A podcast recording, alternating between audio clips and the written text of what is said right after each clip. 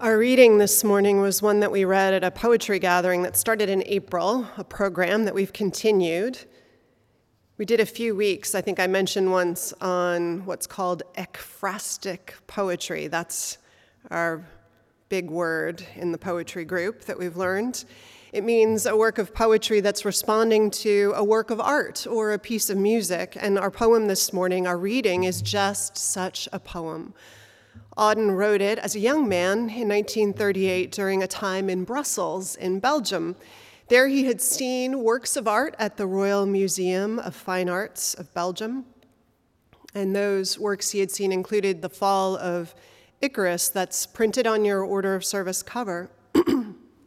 a painting credited to Bruegel, but actually we now know it's probably a copy of a lost work. But be that as it may, it was the composition that Auden was speaking and responding to, and two others, including the census in, at Bethlehem, that's also in your order of service. And here's what he wrote About suffering, they were never wrong, the old masters. How well they understood its human position, how it takes place while someone else is eating or opening a window or just walking dully along. How, when the aged are reverently, passionately waiting for the miraculous birth, there must always be children who did not specially want it to happen, skating on a pond at the edge of the wood. They never forgot that even the dreadful martyrdom must run its course anyhow, somewhere in a corner, some untidy spot where the dogs go on with their doggy life and the torturer's horse scratches its innocent behind on a tree. In Bruegel's Icarus, for instance, how everything turns away quite leisurely from the disaster. The plowman may have heard the splash, the forsaken cry, but for him it was not an important failure. The sun shone as it had to onto the white legs disappearing into the green water and the expensive, delicate ship that must have seen something amazing a boy falling from the sky had somewhere to get to and sailed calmly on. Really, for this sermon, I feel like I should have a, a big screen and a pointer, and all of you here. And so I could ask So, someone tell me about the story of the fall of Icarus, but I don't want to put too much pressure on Sabrina. And one of you would remember the Greek myth from childhood and you would remind us how Daedalus was the servant of King Minos in Greece. Daedalus, the great builder of the labyrinth, the one that held the Minotaur captive, and how Icarus was his son. And both essentially were held captive in this palace because Daedalus knew this important secret about the labyrinth and how to escape. But Daedalus wants to free them, especially his boy. So the great inventor and craftsman, he creates wings, architects wings for both of them, wings made of branches and wax and, and feathers so that they can fly from this place. And yes, the father warns the son about the weakness of his contraption, that the max, the wax will melt if it comes too close to the hot sun. But his man child perhaps enjoys humankind's first flight so much that he maybe forgets himself in the power and the rush of it all, or maybe he wants to just stretch his new wings as far as they will go, and who could blame him? So he makes the fatal mistake. And he flies way too close to the sun, close enough at least to melt the wax, and so the feathers drop away, and the boy drops too, to his death in the ocean.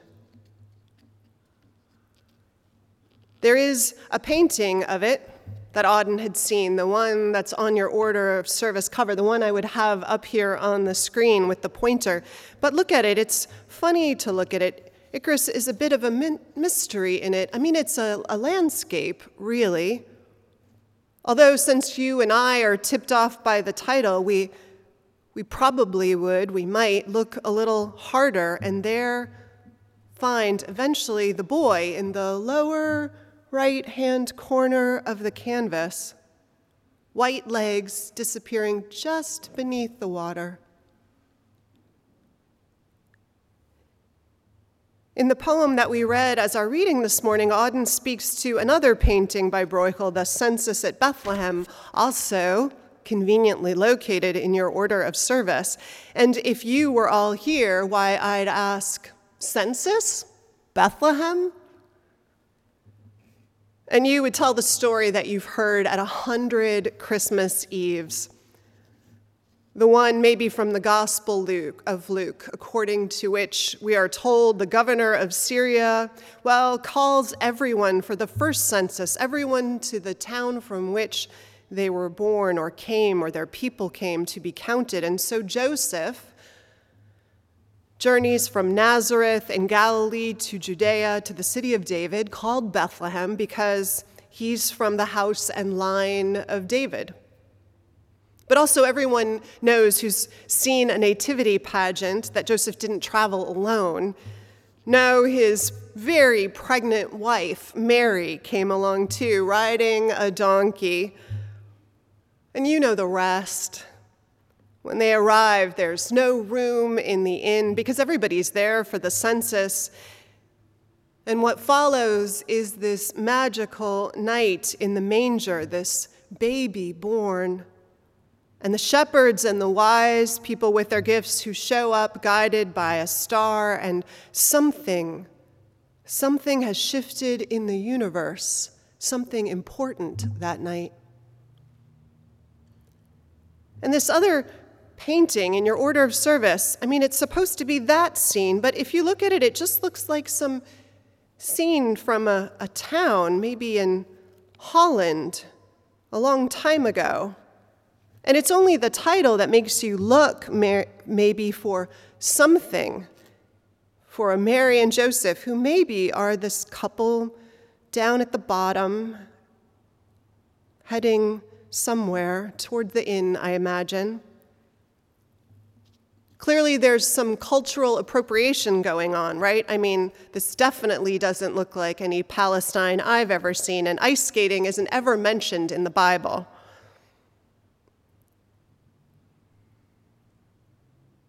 But looking closely, looking again,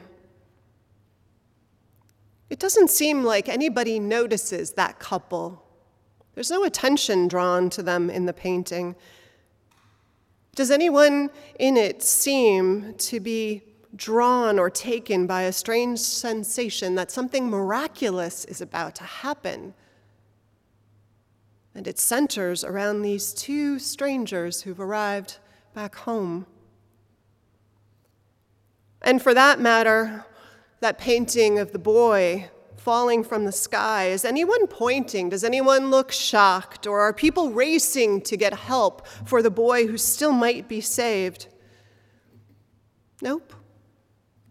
In both paintings, and in the third that Auden refers to, where martyrdom plays out its horrors in a town scene, there too the animals don't notice the awful slaughtering. Life goes on. In all these paintings, life goes on. Miracles are about to take place, and people skate. Boys fall from the sky in mythically tragic moments, and plowmen plow, and shepherds herd, and boats sail on. People martyred, and the dogs scratch and itch against a tree. I remember the morning of 9 11 in New Jersey, in a commuter suburb of the city where I lived at the time. I was driving to work just before nine, just before the first tower was hit, and I was thinking, what a gorgeous fall day it was. It was a perfect day, I thought. I mean, the sky was clear blue and cloudless, and the sun was bright and strong, and it was this mixture of warm and cool that only early fall in the East Coast can be. And I marveled at all of this as the morning news droned on in the radio. It was, you might say, now, an Auden Bruegel moment. Right? Wasn't it? Maybe that's something you've experienced. How funny it can be, or not funny, but odd or painful or jarring at least, where there's this emotional and cognitive misfit in our experience and what's going on around us, where the world just moves on despite what happens to us. Have you ever felt that way? How the sun shines on your worst day. Prior to his trip to Brussels, where he wrote the poem that we read this morning, it's probably important to mention that Auden himself had just spent six months in China during the Second Sino Japanese War and several weeks, weeks on the front line of the Spanish Civil War, places of great bloodshed and suffering. And one can imagine how maybe he felt upon returning that while wars waged on in Spain and China and Japan, all that suffering, his friends in England and America were likely having lovely, ordinary days of tea and crumpets and curled up reading novels. How everything turns away, the poet writes, quite leisurely from the disaster. And it's true, that feeling. The natural world and other people too can seemingly turn away from our great pain and our great joy too. I mean, the world doesn't notice the great miracles either that were about to happen in that snow in Bethlehem landscape that we saw, does it? And it got me thinking. It got me thinking how we humans need someone, or more than someone, to witness to our lives. It's a basic emotional, spiritual, human need to have the world not entirely turn away or be indifferent to what we are going through, the great and the awful. Someone to stand and witness with us.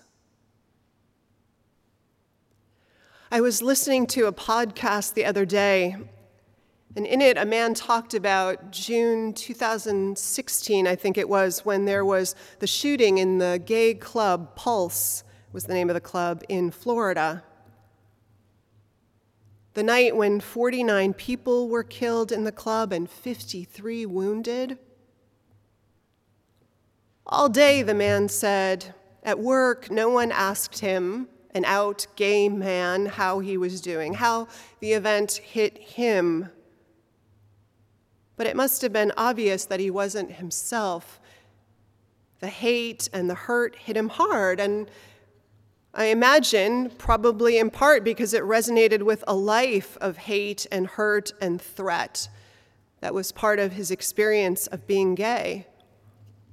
And he said it wasn't until that night, until he went to a theater group that he was part of. I think it was a theater group, and this, this woman who he knew met him at the door as he came in and said, looked at him and said, how are you doing? In that tone of voice, in that way that told him that she knew that he might not be doing okay and why. And how powerful it was to have someone see him and stand with him in his world or be willing to on that day.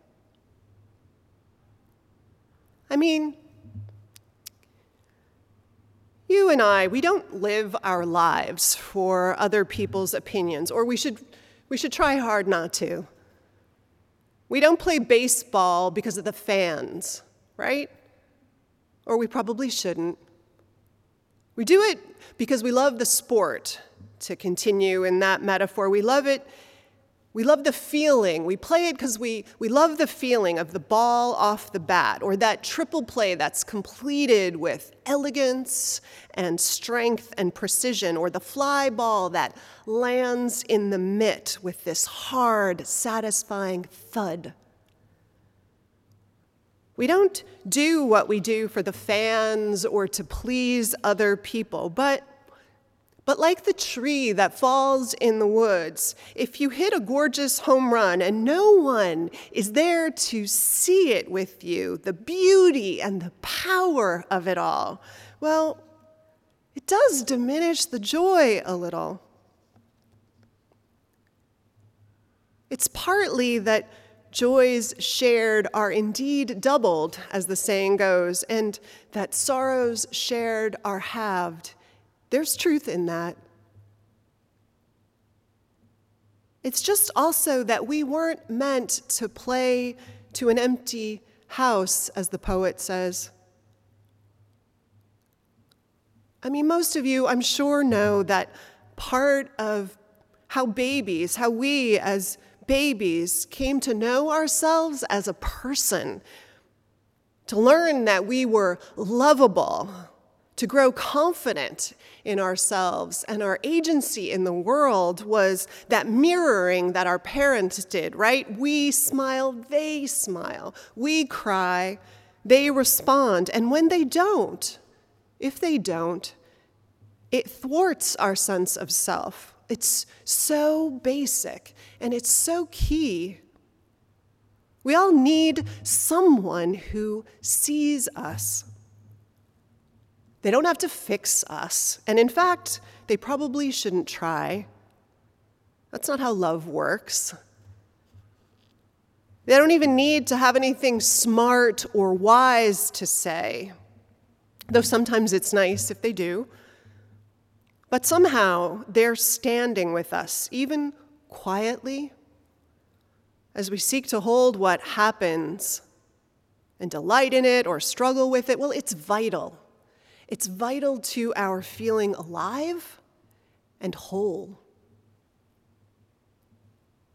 I was thinking of that with respect to our campers who are with us. How often in middle school and high school, I don't know, how often things can be socially kind of brutal, unless things have changed radically since I was there. And particularly for folks who are outside a norm or hiding something that they think makes them feel odd or unlovable, how particularly brutal those years can be. Suicides of trans teens, as I'm sure all of you know, is heartbreakingly high. Because they, like all of us, need allies to stand by them.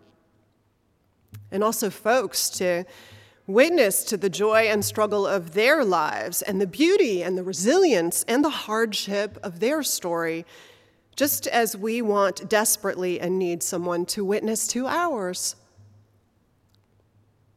This kind of witnessing, it's an incredible ministry that we can offer our entire lives. It's living our belief in the worth and dignity of all people, one of our principles. It's living our commitment to one another's spiritual growth, another of our principles. It's a gift we can offer to other people. And it doesn't take any special training to just begin to do it, it just takes attention, doesn't it? The listening of the kind that Bernie Glassman talked about in that reading that Carmen and Alex share with people at the beginning of every Faithful Fools retreat. It involves standing with someone and looking in the same direction they are, not to fix it, not to have that brilliant wisdom, but just to be in it with them for a moment.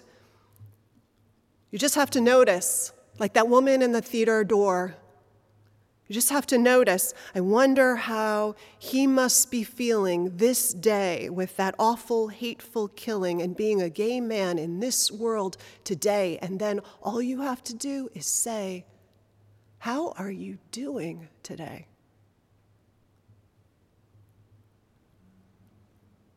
The refrain just has to be that we hear one another and we see each other, that's all.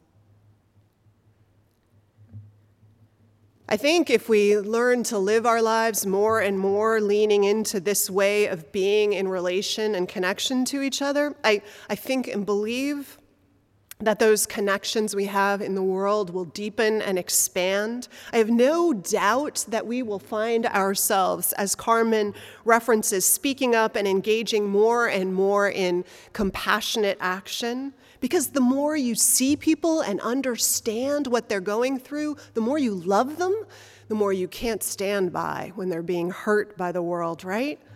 I have no doubt that you and I will be and are already being deepened in those ways by reaching out to one another and witnessing each other's lives. And also,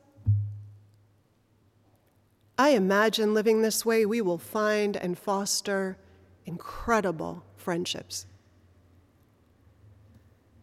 David Whyte, the poet, who sometimes leads workshops in this church, he wrote something that I want to thank Mary Gans for sending to me. He wrote, The ultimate touchstone of friendship is witness.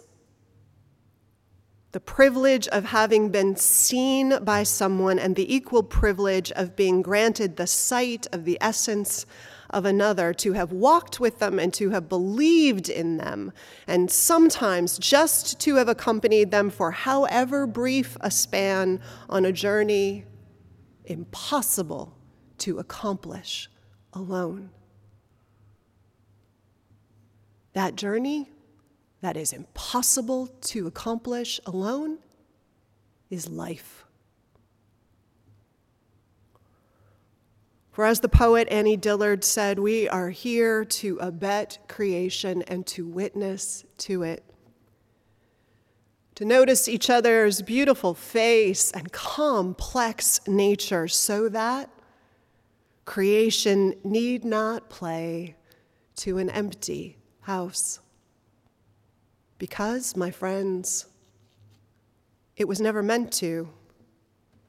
We were never meant to. So may we witness well to one another's lives and be blessed by doing so. Amen.